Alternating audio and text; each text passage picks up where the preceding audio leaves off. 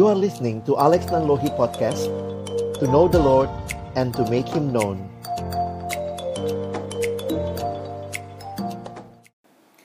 Mari Bapak Ibu sekalian Sebelum kita membaca merenungkan firman Tuhan Kita berdoa Ya Tuhan kami kembali bersyukur karena sungguh Engkau baik dan Engkau menyatakan kebaikan-Mu bagi kami kembali hari ini dalam ibadah bersama. Tuhan kumpulkan kami, kami akan membuka firman-Mu, bukalah juga hati kami. Jadikanlah hati kami seperti tanah yang baik, supaya ketika benih firman Tuhan ditaburkan boleh sungguh-sungguh berakar, bertumbuh, dan juga berbuah nyata dalam hidup kami.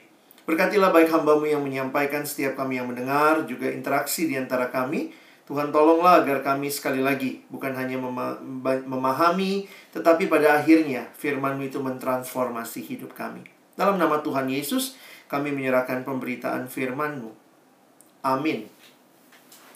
Shalom Bapak Ibu yang dikasihi Tuhan, kita bersyukur kesempatan ini Tuhan berikan kita beribadah sama-sama dan juga saya menyiapkan presentasi untuk tema yang akan kita angkat hari ini kita akan bicara tentang kontekstualitas Alkitab ya.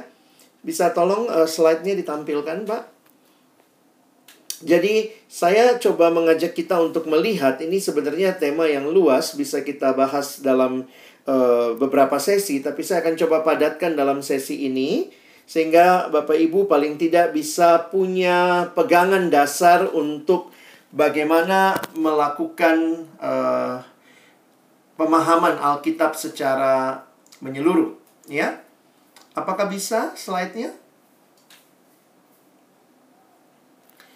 Baik, kalau masih sulit, saya mulai saja.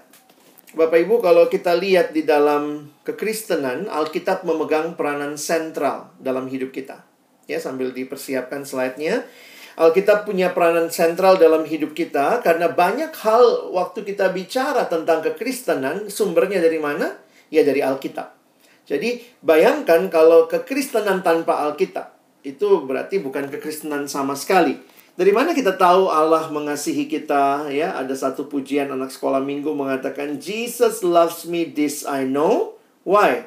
For the Bible tells me so. Jadi Alkitab menjadi pegangan penting dalam hidup beriman kita.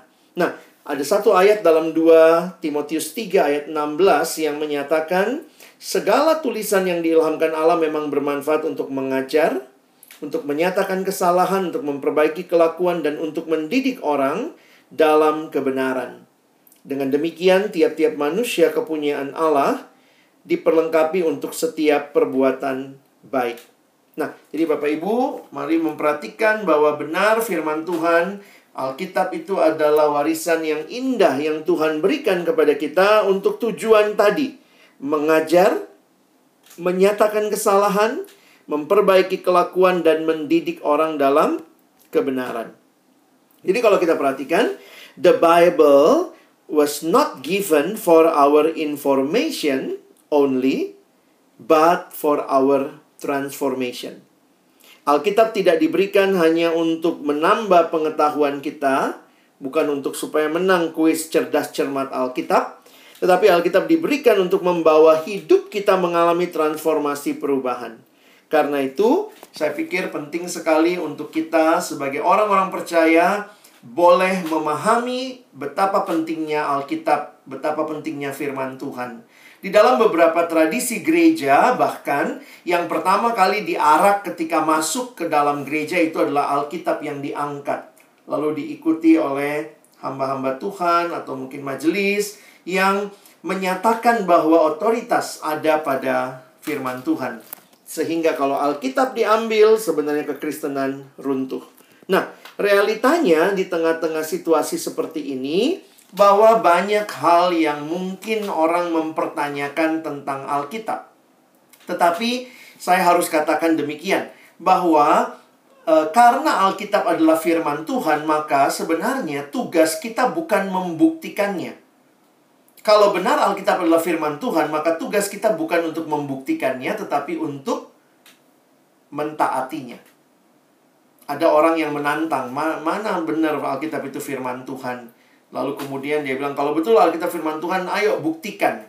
Nah, kalau ada alat yang bisa membuktikan Alkitab firman Tuhan, berarti alat buktinya itu yang bisa membuktikan Alkitab firman Tuhan, malah dia lebih tinggi posisinya dari Alkitab. Jadi sebenarnya Alkitab adalah firman Tuhan adalah satu pernyataan yang Alkitab sendiri sampaikan bahwa memang Tuhan yang menyampaikan ini. Nah, mungkin kita jadi pikir loh, kok bisa kita nerima seperti itu? Nah, itulah sebenarnya hidup beriman kita. Bapak Ibu yakin nggak? Bapak Ibu misalnya begini, Uh, kita dikasih saya misalnya nama saya Alex Nanlohi saya marga saya Nanlohi sebenarnya saya pernah nggak membuktikan benar nggak marga saya Nanlohi dari leluhur saya punya leluhur lagi punya leluhur lagi? Sebenarnya kan kita nerima ya. Kita nerima karena kesaksian internal itu yang kita yakini bahwa disampaikan dengan kebenaran. Jadi tanpa kita membuktikan diri kita kita kok terima diri kita ya? Ada yang marga ini ada yang marga itu ada yang farm ini, ada yang farm itu. Kita aja nerima keberadaan kita tanpa pernah membuktikannya ya. Jadi sebenarnya dalam hidup beriman itu satu hal yang menjadi tantangan yang menarik. Nah, ada yang mengatakan begini. Bagaimana membuktikan itu singa benar atau tidak? Ini singa asli atau singanya cuma bercandaan gitu ya. Ada yang bilang oh paling gampang adalah Masuklah kandang singa itu. Buka pintu kandangnya, masuk kandangnya. Sesudah kamu masuk ke dalamnya, kamu akan tahu itu singa asli atau tidak. Singa yang asli tidak butuh membuktikan dirinya. Karena memang dia singa. Sehingga dalam uh, perbandingan yang sama, saya pikir ketika kita mempertanyakan betulkah Alkitab firman Tuhan, mari coba baca. Biarkan diri kita terekspos dan di situlah kita akan tahu benar ini adalah firman Tuhan. Oke. Okay. Boleh tanya apakah slide saya bisa atau tidak, Pak? Kalau ada masalah mungkin karena bisa tolong Pak, saya butuh slide-nya. Bisa ditampilkan atau sudah di Oh, maaf. Di saya nggak nampak bagaimana Pak supaya kelihatan di saya, Pak? Apakah Bapak Ibu yang lain juga bisa lihat? Mungkin perlu nggak nggak kelihatan, Pak. Oh, bisa? Oke. Berarti uh, kalau di saya nggak muncul bagaimana ya supaya muncul di saya atau Oke, saya lanjut aja berarti ya. Karena uh, beberapa contoh saya taruh di slide ya Bapak Ibu ya. Jadi uh,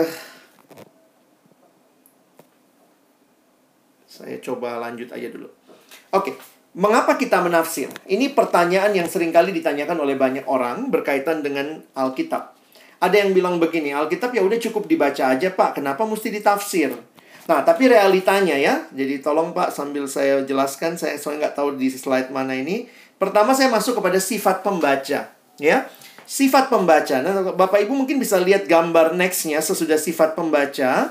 Bapak Ibu bisa lihat gambar ini, kira-kira apa tulisannya atau apa yang muncul di gambar yang Bapak Ibu lihat? Kalau benar yang saya siapkan itu tulisannya layar ya.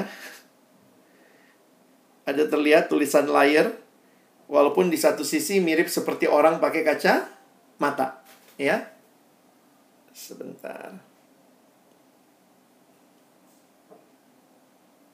Oke, saya lanjut aja mungkin Bapak Ibu saya nggak usah keluar jadi uh, biar tidak terganggu kita. Lalu kemudian next slide.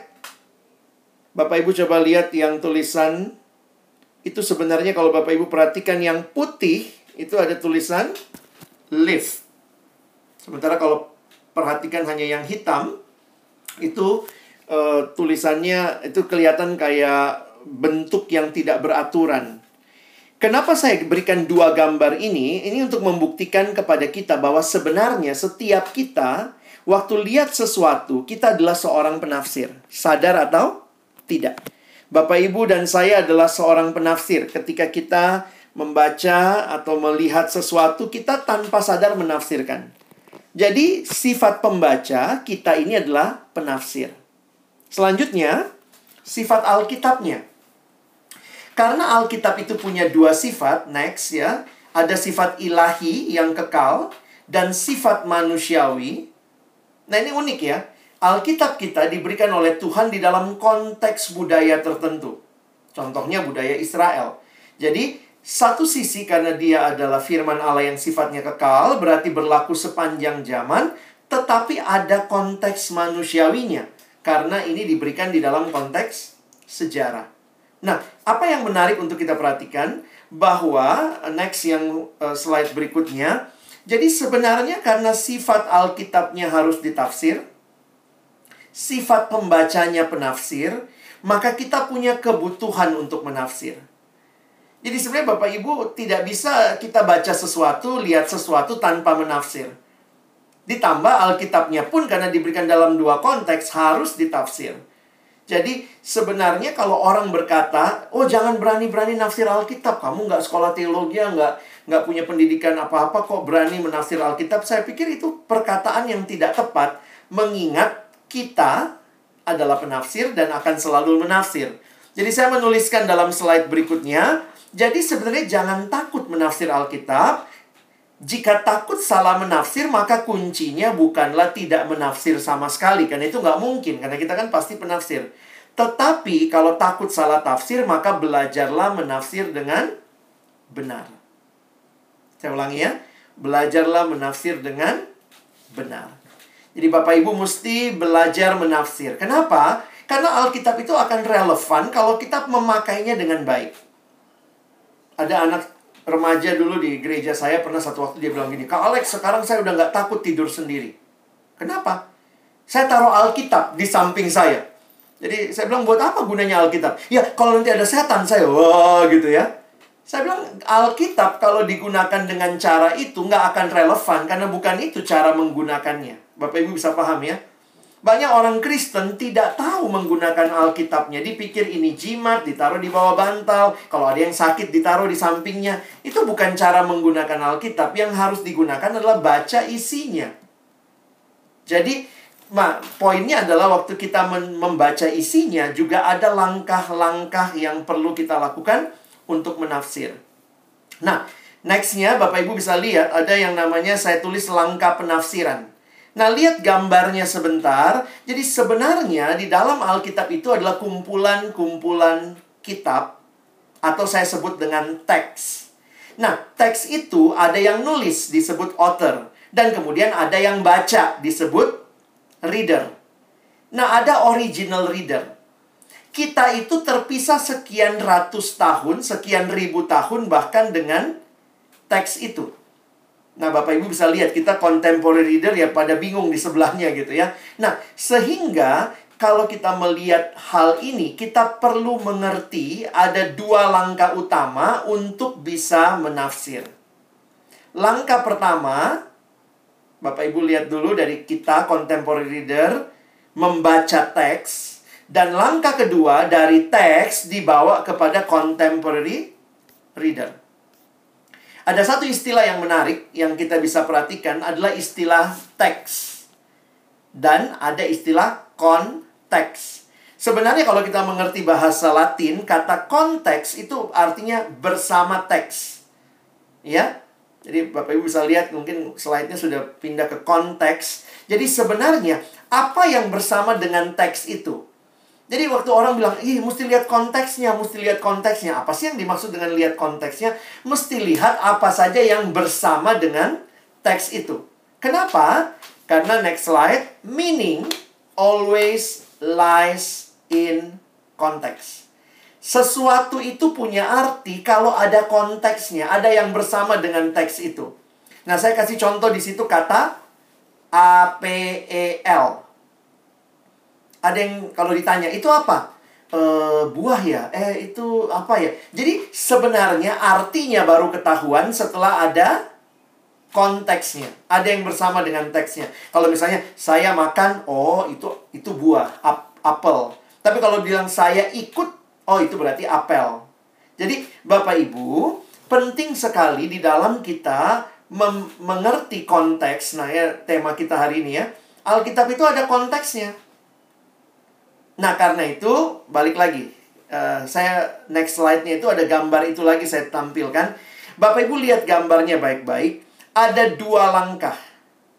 Langkah yang pertama itu adalah langkah kita membaca teks di dalam konteks. Lalu langkah kedua, menerapkan teks dibawa ke situasi masa kini. Karena itu next slide. Semoga kelihatan ada dua langkah ya. Pertama membaca teks dalam konteks mula-mula. Yang kedua, belajar menerapkan untuk situasi masa kini. Bapak Ibu lihat, ini langkahnya berurutan. Jangan dilanggar prinsipnya. Poinnya apa? Pertama-tama harus baca teks dalam konteks dulu, baru kita bawa ke masa kini. Jadi jangan membaca Alkitab dengan cara langsung menariknya ke masa kini tanpa terlebih dahulu mem memakai atau mem memahami teks di dalam kon konteksnya pada waktu itu. Jangan lupa, teks itu bersama dengan penulisnya, itu konteksnya. Teks itu bersama dengan siapa penerima pertamanya, karena nggak ada kitab Alex adanya kitab Roma. Jadi Bapak Ibu mesti kenal juga jemaat Roma yang disurati itu kayak apa sih gitu ya. Nah, itu namanya konteks. Nah, apa bahayanya kalau tidak mengikuti kedua langkah ini? Hanya langsung tarik ke langkah pertama. Kalau hanya langkah pertama, Bapak Ibu jadi farisi. Karena firman cuma jadi banyak pengetahuan, tidak diaplikasikan dalam hidup. Tapi kalau langkah pertama dibuang, langsung langkah kedua, maka ada saya tulis tuh, next slide ya. Jangan-jangan yang terjadi bukan teologi, tapi cocokologi. Jadi banyak orang sebenarnya nggak belajar teologi, tapi yang terjadi cocokologi, ya. Nah, saya kasih contoh. Ini waktunya singkat sekali, dan saya juga nggak bisa lihat uh, slide-nya, jadi saya hanya coba membagikan secara cepat saja. Kita masuk ke langkah pertama. Kenapa langkah pertama itu penting? Yaitu membaca teks di dalam konteks mula-mula. Bapak Ibu ada beberapa konteks yang penting. Next, konteks sastra. Kita mesti ingat, Alkitab kita tidak diberikan dalam bentuk MP3, audio, podcast. Alkitab kita diberikan dalam bentuk tulisan.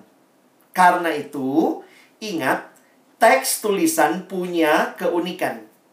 Contohnya, kalau kita mengerti konteks, maka mau tidak mau kita bisa coba bandingkan. Karena ada beberapa terjemahan Alkitab. Ada yang bilang orang Kristen banyak banget terjemahan Alkitabnya. Kenapa sih banyak? Itu bukan berarti banyak arti. Tetapi sebenarnya masalah penerjemahan itu nggak mudah Bapak Ibu.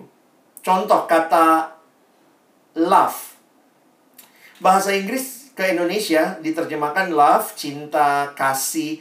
Tapi dalam bahasa asli Alkitab perjanjian baru misalnya kata Yunani atau bahasa Yunani untuk love aja ada filia, ada storge, ada agape. Nah, itu yang membuat akhirnya beberapa terjemahan dengan segala upaya mencoba memberikan pemahaman bagi kita.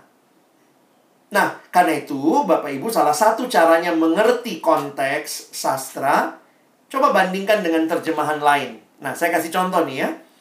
Di dalam slide berikutnya ada 1 Yohanes 3 ayat 9. Ayatnya dalam bahasa Indonesia, terjemahan LAI, TB itu terjemahan baru. Setiap orang yang lahir dari Allah tidak berbuat dosa lagi. Sebab benih ilahi tetap ada di dalam dia dan ia tidak dapat berbuat dosa karena ia lahir dari Allah. Bapak Ibu mungkin kaget baca ayatnya. Oh, emang kalau kita udah percaya nggak mungkin berbuat dosa. Buktinya saya masih bisa jatuh dalam dosa. Tapi ternyata ini ada Eh, kekurang utuhan penerjemahan karena apa? Karena memang sekali lagi nggak mudah menerjemahkan. Sehingga kalau Bapak Ibu perhatikan Alkitab bahasa Inggris misalnya NIV, New International Version, menerjemahkannya lebih akurat. No one who is born of God will continue to sin. Jadi ternyata tenses jadi begini. Bahasa Indonesia tuh tenses kita ya sedikit banget. Dulu, sekarang, besok. Ya, Inggris juga kan sebenarnya basicnya itu past, present, future. Jadi kalau Bapak Ibu perhatikan, sebenarnya tiga ini past, present, future bahasa Inggris tapi membuat klasifikasinya lagi ada 16 tenses. Kalau kita belajar bahasa Inggris, kita jadi lihat ya, ada past, present, continuous dan segala macam. Jadi Inggris aja ada 16 tenses. Nah, bahasa Yunani bahasa Alta asli Alkitab Perjanjian Baru itu punya 64 tenses. Itu yang membuat tidak mudah menerjemahkan. Karena itu ada beberapa terjemahan kita bisa bandingkan. Nah, terjemahan bahasa Indonesia masa kini, next slide ya, yang judulnya BIMK. BIMK itu bahkan menerjemahkannya sudah lebih tepat. Bahasa Indonesia masa kini. Orang yang sudah menjadi anak Allah tidak terus-menerus berdosa. Jadi Bapak Ibu bisa lihat ya. Bagaimana saya perlu memahami konteks supaya saya mengerti apa sih sebenarnya artinya. Nah, next slide lagi. Kita perlu kenal yang namanya genre. Kenapa Alkitab kita tuh bukan dalam satu bentuk? Bukan berarti Alkitab kita isinya puisi semua, tidak. Alkitab kita juga bukan hukum semua atau isinya semua cerita. Kita perlu mengenal jenis-jenis sastra Alkitab. Contoh, kalau Bapak Ibu ketemu tulisan sakit hati. Satu ketemunya di catatan anak kedokteran. Satunya ketemu kata yang sama sakit hati di catatan anak sastra. Beda nggak artinya? Yang anak kedokteran mungkin bicara sakit hati dalam arti medis. Demikian anak sastra bicara dalam arti puitis. Nah, sering kali orang jadi cocokologi karena suka nebak-nebak Alkitab. Contohnya itu ya, Mazmur 90 ayat 4. Sebab di matamu seribu tahun sama seperti hari kemarin. Lalu dia bilang, oh kalau begitu seribu tahun sama dengan satu hari, dia kalilah. Dia coba-coba hitung kapan Yesus datang. Ini kan bodoh. Itu bukan demikian. Kenapa? Karena Mazmur bentuknya puisi. Dan puisi waktu bicara seperti seribu tahun dengan satu hari. Mau menunjukkan Allah dengan kita itu beda banget. Bukan berarti ini kitab matematika. Nah, jadi Bapak Ibu bisa coba lihat itu ya. Nah, saya mungkin lanjut langsung ke konteks historis. Bisa turun ke bawah sampai dapat konteks historis. Kalau sastra kita perlu pahami, ternyata juga ada konteks historis yang kita perlu perhatikan. Misalnya, sosial, budaya, ekonomi, politik, geografis. Kenapa? Karena ini menolong kita. Kenapa? Karena kita tidak punya pemahaman mendalam tentang budaya Palestina, maka Bapak Ibu, Alkitab kita diberikan dalam banyak budaya Palestina, kita harus bisa mencoba mengkaitkannya. Nah, ini contoh aja konteks geografi. Misalnya ya, Kisah Rasul 1 ayat 8. Tapi kamu akan menerima kuasa kalau Roh Kudus turun ke atas kamu dan kamu akan menjadi saksiku di Yerusalem, di seluruh Yudea, Samaria sampai ke ujung bumi. Di mana daerah-daerah itu? Nah, Bapak Ibu mesti lihat peta ya. Coba lihat itu ada peta yang saya sertakan dunia perjanjian baru. Jadi Bapak Ibu mesti bisa mengkaitkan untuk memahami Alkitab dan itu relevan buat kita. Pertama-tama baca dulu Alkitab kita dalam konteks waktu itu. Saya kasih contoh satu lagi. Coba lihat konteks budaya tentang wanita memakai kerudung. Wanita memakai kerudung ada di slide berikutnya Bapak Ibu nanti bisa tolong lihat aja. Di sini dituliskan begini, tetapi tiap-tiap perempuan yang berdoa atau bernubuat dengan kepala tidak bertudung menghina kepalanya. Sebab ia sama dengan perempuan yang dicukur rambutnya. Sebab jika perempuan tidak mau menudungi kepalanya, maka haruslah ia juga menggunting rambutnya. Tetapi jika bagi perempuan adalah penghinaan bahwa rambutnya digunting atau dicukur, maka haruslah ia menudungi kepalanya. Loh, ini ada masalah apa nih tudung menudung? Berarti benar dong saudara-saudara sepupu kita yang pakai penutup kepala. Pada masa itu, pada Paulus, masa Paulus menyampaikan firman ini, ada konteks. Konteks apa? Budaya. Yang budaya kita sama budaya Paulus sudah beda. Contohnya, pada masa itu ternyata daya tarik seksual perempuan yang utama itu rambut. Makanya pada masa itu berkaitan dengan rambut, perempuan jangan mengurai rambut. Jadi waktu saya pelajari konteks budayanya, oh ternyata pada masa itu perempuan yang terhormat itu menutup kepalanya. Sementara perempuan-perempuan yang mengurai rambutnya itu adalah mungkin pada waktu itu adalah pelacur. Makanya masih ingat ada perempuan yang mengurai rambutnya lalu menyeka kaki Yesus itu dia benar-benar mempermalukan dirinya dengan mengurai rambutnya di depan umum. Karena itu bukan hal yang biasa. Karena itu Paulus dalam ibadah dia mengatakan perempuan tutup kepalanya. Nah sekarang bagaimana dengan kita?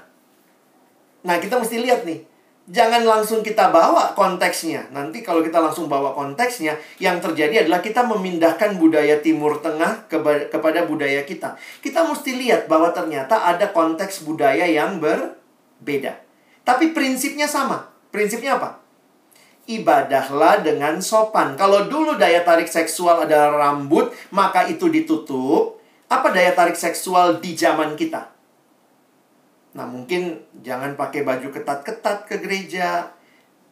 Waktu ibadah ya jangan pakai baju yang mengumbar nafsu atau membuat orang. Tapi prinsipnya yang mesti kita ambil bukan budayanya. Karena budaya bisa jadi berbeda. Beda. Jadi kira-kira begitu ya. Nah, sekarang saya lanjut langsung kepada langkah terakhir, langkah kedua. Coba tolong terus turun ke bawah. Poin kedua adalah langkah menerapkan untuk situasi masa kini. Jadi kalau Bapak Ibu pertama kali sudah baca teks dalam konteks, bagaimana membuatnya relevan dengan hidup kita? Maka perhatikan bagaimana teks itu harus dikaitkan dengan situasi masa kini. Maka ada dua prinsip. Coba lihat prinsipnya ya. Prinsipnya begini jika situasi dulu sama sekarang sama, sebanding, yang berlaku itu teksnya. Tapi kalau situasinya tidak sebanding, yang berlaku itu bukan teksnya, tapi prinsip teksnya. Coba bisa dikeluarkan yang ada gambar Alkitab di tengahnya. Jadi untuk situasi masa kini, biar kita nggak cocokologi, tapi benar-benar bisa bertanggung jawab dengan penafsiran Alkitab, maka mesti lihat, kalau situasinya sebanding, dulu sama sekarang sama nih situasinya Pak. Maka yang berlaku adalah teksnya. Tapi kalau situasinya tidak sebanding, dulu budayanya beda sama kita sekarang, maka dalam pergumulan kita, kita mesti melihat yang berlaku adalah prinsip teksnya. Saya kasih contoh sebagai bagian penutup. Coba Bapak Ibu lihat contoh Matius 22 itu. Ini masalah teks atau prinsip teks. Kasihilah Tuhan Allahmu, lalu di bawahnya, kasihilah sesamamu. Dari dulu zaman Yesus sampai zaman kita sekarang sama nggak situasinya untuk mengasihi? Ya sama. Makanya yang berlaku adalah teksnya. Itu teksnya. Kasihilah Tuhan Allahmu. Oke? Tapi coba lihat ayat berikut ini. Ada ayatnya loh Bapak Ibu ya. 1 Timotius 2 ayat 9. Demikian juga hendaknya perempuan. Hendaklah ia berdandan dengan pantas, dengan sopan dan sederhana. Rambut jangan berkepang-kepang. Jangan memakai emas atau mutiara ataupun pakaian yang mahal-mahal. Saya mau tanya, ini yang berlaku teksnya. Kalau teksnya Bapak Ibu, eh, khususnya ibu-ibu ya, nggak boleh kepang-kepang. Anak-anak perempuan semua nggak boleh. Tutup. Karena ada teksnya. Nah, kita bilang kalau begini yang berlaku bukan teksnya, tapi prinsip teksnya. Nah, nanti kalau kita diskusi bisa lebih panjang, tapi kira-kira itu gambaran yang Bapak Ibu bisa pahami bahwa di dalam kita membawa firman Tuhan kepada konteks kita sekarang, pertama-tama pahami dulu dalam konteks waktu itu, lalu kita bawa dalam situasi kita, lihat kalau dia sebanding yang berlaku teksnya, kalau tidak sebanding, maka yang berlaku adalah prinsip apa di balik teksnya. Nah, kiranya dengan uh, pemahaman sederhana ini, Bapak Ibu tetap bisa menikmati bagaimana firman Tuhan membangun hidup kita sampai hari ini. Di bawah saya masih tulis tuh masalah makanan halal sama haram. Kan nggak boleh makan babi. Lo ada ayatnya, nggak boleh yang berkuku belah dan segala macam. Kenapa kita makan sekarang? Karena yang kita ambil bukan teksnya, tapi prinsip teksnya, ayatnya teksnya jelas, nggak boleh makan. Tapi kita bilang ya bukan bukan teksnya karena budayanya sudah berbeda. Apalagi Yesus bilang bukan apa yang masuk ke dalam mulut yang menajiskan tapi apa yang keluar dari mulut. Oke, saya mohon maaf ada waktunya sedikit lewat tapi kiranya ini menolong Bapak Ibu untuk bisa bertanggung jawab dengan konteks Alkitab di dalam masa kita sekarang. Silakan kalau masih ada waktu mungkin mau bertanya, saya kasih kesempatan. Sama-sama.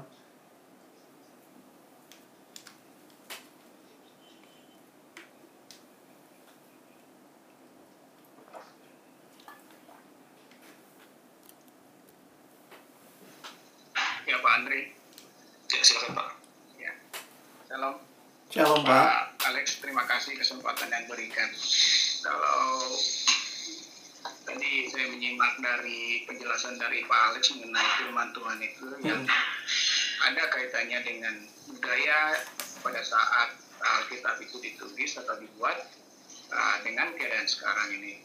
Jadi kalau yang mungkin yang jadi uh, pertanyaan saya adalah berarti budaya itu akan mempengaruhi uh, konteks daripada apa yang sudah ditulis sebelumnya.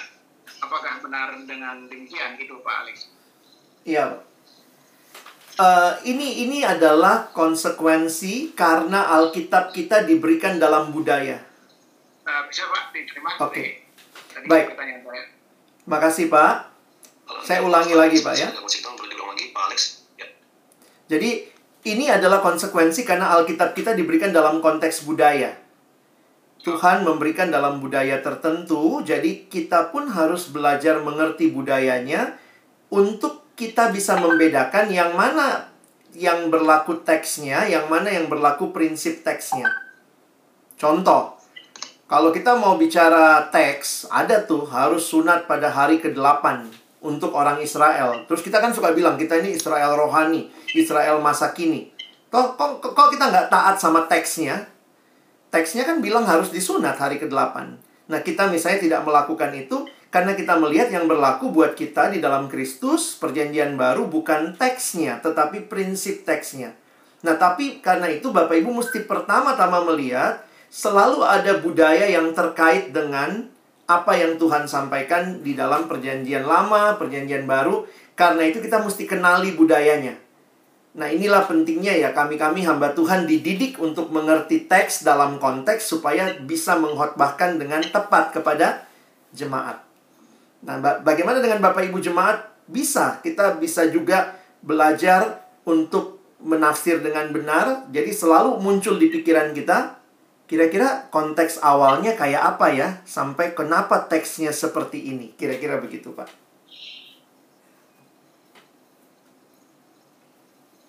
Baik Pak Alex, uh, banyak. Terima kasih penjelasannya.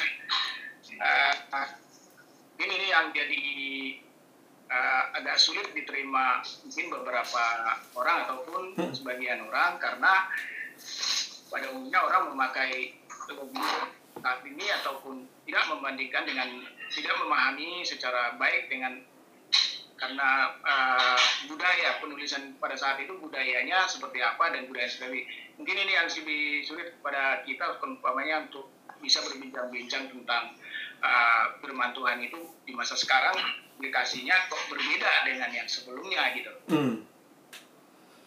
Sebenarnya sama kayak kita baca buku yang zaman dulu misalnya Pak, tentu kan tidak semuanya sama dengan konteks kita kalau kepada buku-buku umum kita lakukan hal yang sama, misalnya ada buku tentang perbudakan, maka orang yang berkulit berwarna harus jadi budak. Misalnya kita dapat buku itu, tapi kita tidak membacanya dengan kacamata pada waktu itu. Pada waktu itu perbudakan legal, sekarang tidak. Jadi sebenarnya perlakukanlah Alkitab juga dalam pemahaman yang sama dan tentunya di situ menolong kita untuk belajar rendah hati, Coba lihat tafsiran kita benar apa tidak. Karena kalau tidak, yang terjadi bisa begini. Semua budaya Timur Tengah kita pindahin ke sini. Karena yang kita ambil budayanya. Karena itu kita mesti lihat benar-benar yang mana isinya, yang mana bungkusnya. Nah, di situlah sebenarnya memang tugas orang percaya, kita dikasih hikmat untuk sebenarnya bisa membedakan itu. Yaitu tugas kami juga Pak hamba-hamba Tuhan untuk menolong jemaat. Makanya banyak hamba Tuhan kalau dia tidak belajar sungguh-sungguh, nanti yang dia bawa adalah teks yang out of context. Misalnya tiba-tiba nih ada gereja yang mewajibkan semua yang ada di dalam gerejanya memakai kerudung buat yang perempuan. Kenapa? Dia ambil teksnya. Ada lagi gereja yang uh, apa ya? Jadi sekarang saya harus katakan kadang-kadang banyak gereja yang muncul agak aneh karena masalah ini.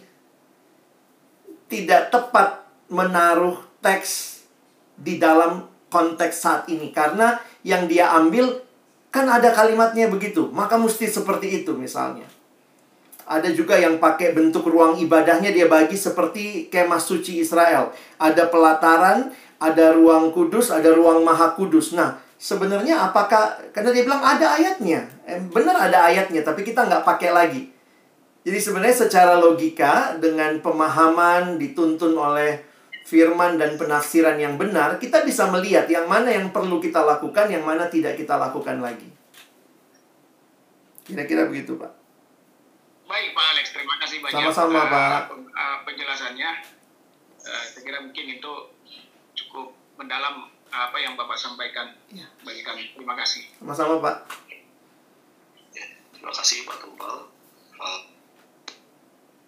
Silakan Pak Sandri. ya untuk pertanyaan kita masih punya waktu Bapak Ibu silakan ya. Baik, terima kasih Pak Tumpal. Ya, saya persilakan Bapak Ibu kalau mau isi pertanyaan. menanya Ya, silakan Pak. Silakan, Pak. Pak Alex eh, mau tanya Pak Eh, sekarang ini kan banyak sekali terjemahan Alkitab ya Iya. untuk yang bahasa Indonesia aja ada terjemahan baru ada terjemahan Indonesia masa kini dan sebagainya Betul. dari sekian banyak itu Pak eh, ada beberapa yang kalimatnya ada ada beda-beda memang kadang-kadang harus kita lihat eh, apa kita lihat semua gitu untuk mengertinya nah da- menurut Bapak eh, eh, saya juga belajar belajar eh, apa namanya mencoba belajar Iya. kira-kira eh, terjemahan mana yang paling enak eh, kita li- kita lihat ya Pak? Baik, Pak. Terima kasih, Pak. Sebenarnya kita mesti memahami juga di dalam ilmu terjemahan itu, Pak. Memang paling bagusnya kita ngerti bahasa asli ya. Kalau kita punya akses ke bahasa Ibrani, bahasa Yunani, tetapi kan dengan keterbatasan dan keawaman kita tidak semua expert dalam bahasa asli Alkitab. Nah, waktu saya perhatikan kenapa banyak terjemahan, sebenarnya ini ada range, ada range-nya. Saya bilang ada dua titik ya.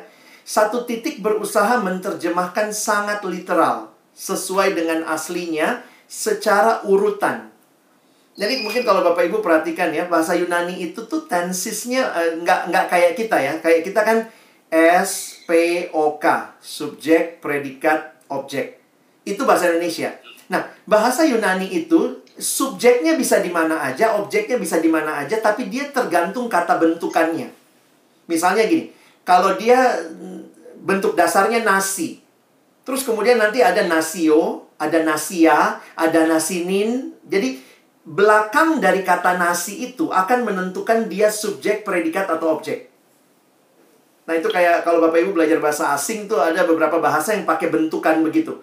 Nah, karena itu terjemahan yang literal betul-betul berusaha menerjemahkan saklek seperti urutan aslinya. Tapi konsekuensinya apa? Tidak enak dipahami dan didengar. Karena itu, di ujung yang satu ada orang-orang yang berusaha menerjemahkan ini disebut sebagai free translation. Free translation ini berusaha membuatnya dimengerti ketimbang sangat saklek tapi nggak dipahami. Nah, jadi satu di ujung sini, Pak. Satu di ujung sini. Nah, terjemahan-terjemahan yang di tengah itu mengaku yang namanya dynamic translation. Dynamic translation mengatakan kami sedapat mungkin pertahankan bentuk aslinya, tapi tetap bisa dipahami. Nah, beberapa terjemahan seperti yang kita miliki, terjemahan LAI yang kita punya ini, ini meng- mengakunya dynamic translation. Tetapi memang dynamic yang lebih dekat ke literal. Sementara terjemahan-terjemahan yang lebih bebas, seperti terjemahan Indonesia masa kini. Sekarang ada lagi TSI terjemahan sederhana ya ter- eh, AMD Alkitab mudah dibaca itu fokusnya adalah kepada artinya. Nah, jadi makanya memang menarik sih, Pak. Eh, mau tidak mau, kita yang cuma punya satu terjemahan rendah hati untuk membandingkan dengan terjemahan lain. Nah, kalau Bapak tanya yang mana yang baik, saya pikir yang dynamic kalau Inggris bisa coba NIV tadi, New International Version. Kalau Indonesia bisa ke BIMK, Bahasa Indonesia Masa Kini. Itu menolong juga ya. Eh sama kalau bahasa Inggris satu lagi ada yang namanya ESV, English Standard Version. Itu uh, dua terjemahan yang bagi saya dalam bahasa Inggris cukup baik menolong kita memahami. Oke, Pak. Terima kasih, Pak. Sama-sama, Pak. Terima kasih Pak Aris, Pak Iwan. Saya mungkin akan ke, uh, ke pertanyaan yang ada di, di chat, di meeting Oh, iya. chat kita. Saya nggak kebaca. Jadi uh, yang pertama ini dari Pak Hendrik. Uh, Pak Hendrik, bisakah teks dan prinsipnya diimplement, uh, bisakah teks dan prinsipnya diimplementasikan secara bersamaan, Pak? Dalam beberapa konteks bisa. Tetapi eh, sebenarnya kalau dalam beberapa konteks misalnya kayak tadi kasih ya teks, prinsip teks ya itu sebenarnya teksnya dan prinsipnya bersama-sama. Jujur aja ya, kita harus jujur lah. Sebenarnya gereja-gereja kita dulu sampai hari ini berbedanya, berantemnya itu tentang mana teks, mana prinsip teks. Gereja tertentu bilang nggak boleh makan ini. Kenapa? Ada teksnya. Yang satu bilang nggak boleh Jadi makanya kalau ke rumah makan Batak ada dua pilihan, mau pakai darah atau nggak pakai darah. Itu masalah teks prinsip teks itu.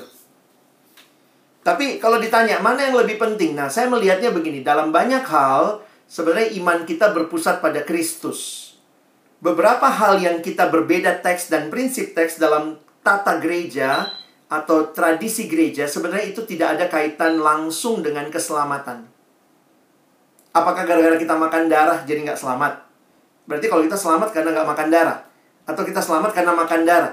Kita selamat karena Yesus.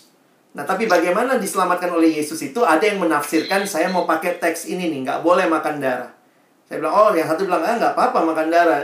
Yang penting iman saya pada Yesus. Jadi sebenarnya jujur aja kita mesti belajar tidak saling menghakimi karena dalam dasar yang paling jelas kita sama-sama percaya pada Yesus yang menyelamatkan kita. Baik. Terima kasih Pak Alex. Sama-sama, Pak.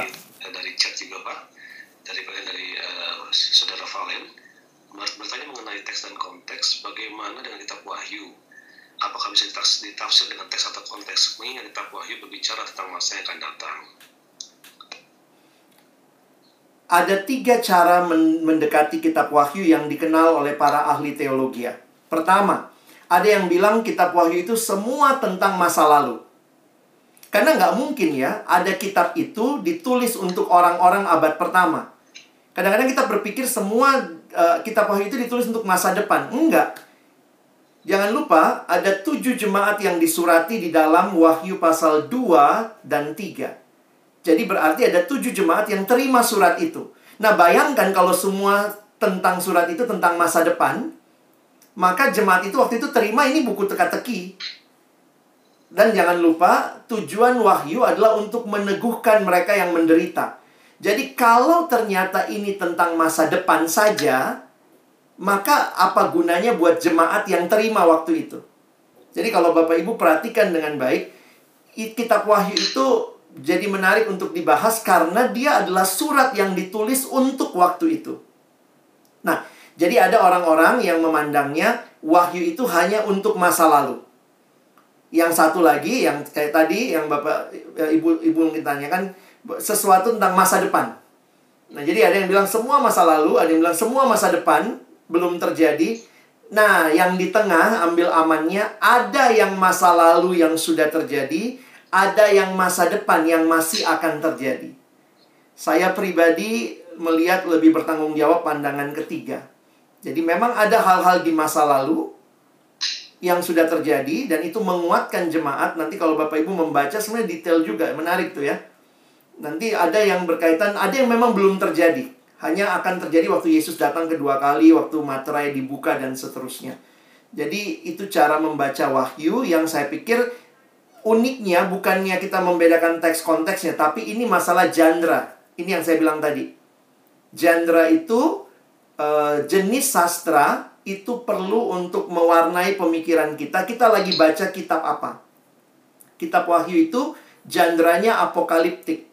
Apokaliptik itu banyak simbol, banyak apa ya? Jadi tidak dis- tidak disebutkan dengan jelas tetapi ada simbolisasi. Nah, sering kali orang berantemnya soal simbolisasinya. Ini siapa? Dulu kan bilangnya oh naga itu Cina. Oh, Cina gitu ya. Ada bilang jadi kadang-kadang ya itulah ya cocokologi terjadi padahal sebenarnya kita mesti melihat secara lebih utuh. Ya, oke. Terima kasih Pak. Ini ada, ada dua pertanyaan terakhir langsung saya sampaikan sekaligus. Boleh, Pak. Ya. Jadi yang pertama mungkin eh, dari Pak Hendrik, bagaimana menurut Pak Alex ketika Alkitab berbahasa Inggris ditarik peredarannya? Apakah terkait, terkait budaya? Lalu yang kedua dari Pak Yunpri, mana yang lebih tepat untuk kita mendalami pengertian terhadap teks Alkitab? Baca langsung tafsiran atau menelaah per- atau menelaah perbandingan Alkitab dari beberapa versi? Saya Pak. jawab yang kedua dulu, Pak Yunpri ya. Saya mengatakan lebih baik dalam studi personal kita jangan langsung buru-buru ke tafsiran. Kenapa? Karena juga jangan sampai kita punya pemahaman hanya orang teologi yang bisa ngerti.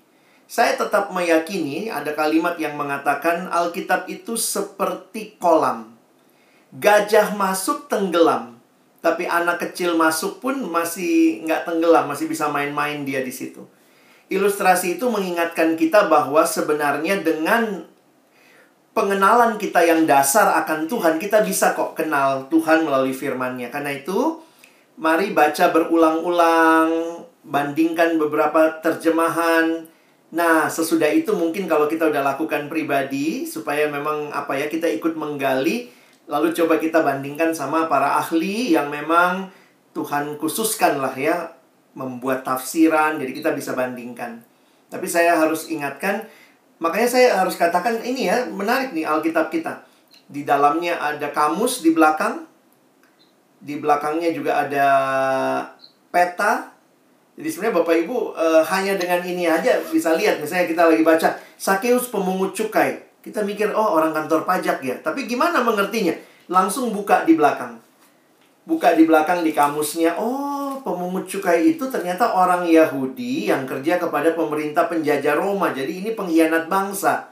Jadi kita jadi ngerti konteksnya. Karena jangan langsung pikir, oh ini pemungut cukai, oh ini orang kantor pajak. Bukan bukan begitu. Konteksnya waktu itu agak berbeda karena mereka dianggap pengkhianat bangsa. Dan ada di mana? Ada di kamus Alkitab di belakang. Nanti kalau Bapak Ibu baca ahli Taurat, siapa sih mereka buka kamus Alkitab? Oh, ini toh ahli Taurat. Karena banyak orang salah. Dia pikir ahli Taurat sama dengan Farisi. Ada singgungannya, tapi nggak identik sama. Baca di bagian belakang, di kamus, lihat. Ahli Taurat itu siapa, Farisi itu siapa, dan waktu kita ngomong jadi kita nggak sembarangan ini ahli Taurat nih, ini Farisi nih gitu ya. Tapi kita ngerti, itu menunjuk kepada siapa. Dan terakhir tentang Alkitab bahasa Minang, saya no comment lah Pak. Poin saya sebenarnya begini loh ya. Eh, sebenarnya Alkitab bahasa Minang sudah lama beredar. Jadi sebenarnya itu bukan hal yang baru. Jadi mungkin eh, ya hebohnya aja baru belakangan dan pasti juga ada agenda-agenda lain di balik itu. Tapi sebagaimana firman Tuhan menyaksikan tentang dirinya, Paulus pernah bilang di kitab 2 Timotius bahwa firman Allah tidak mungkin terbelenggu. Jadi jujur aja kalau Bapak Ibu searching sekarang juga masih ada kok, nggak usah di Google Play Store, di yang lain juga masih ada kok Alkitab bahasa Minang, just search. Jadi poin saya adalah kiranya dalam anugerah Tuhan orang-orang yang yang Tuhan rindukan kenal Dia melalui bahasa apa pun itu, Tuhan sanggup membawa mereka kepada iman. Jadi kita jangan reaktif, kita tetap bersyukur melihat bahwa silakan kalau itu di ban ada cara Tuhan yang lain dan memang Tuhan punya rencana dengan caranya. Mungkin itu, Pak. Makasih. Baik, baik terima kasih Pak Alex, Bapak Ibu sekalian. Mohon maaf karena waktunya sudah lewat, jadi saya harus uh, tutup pertanyaan sampai di sini.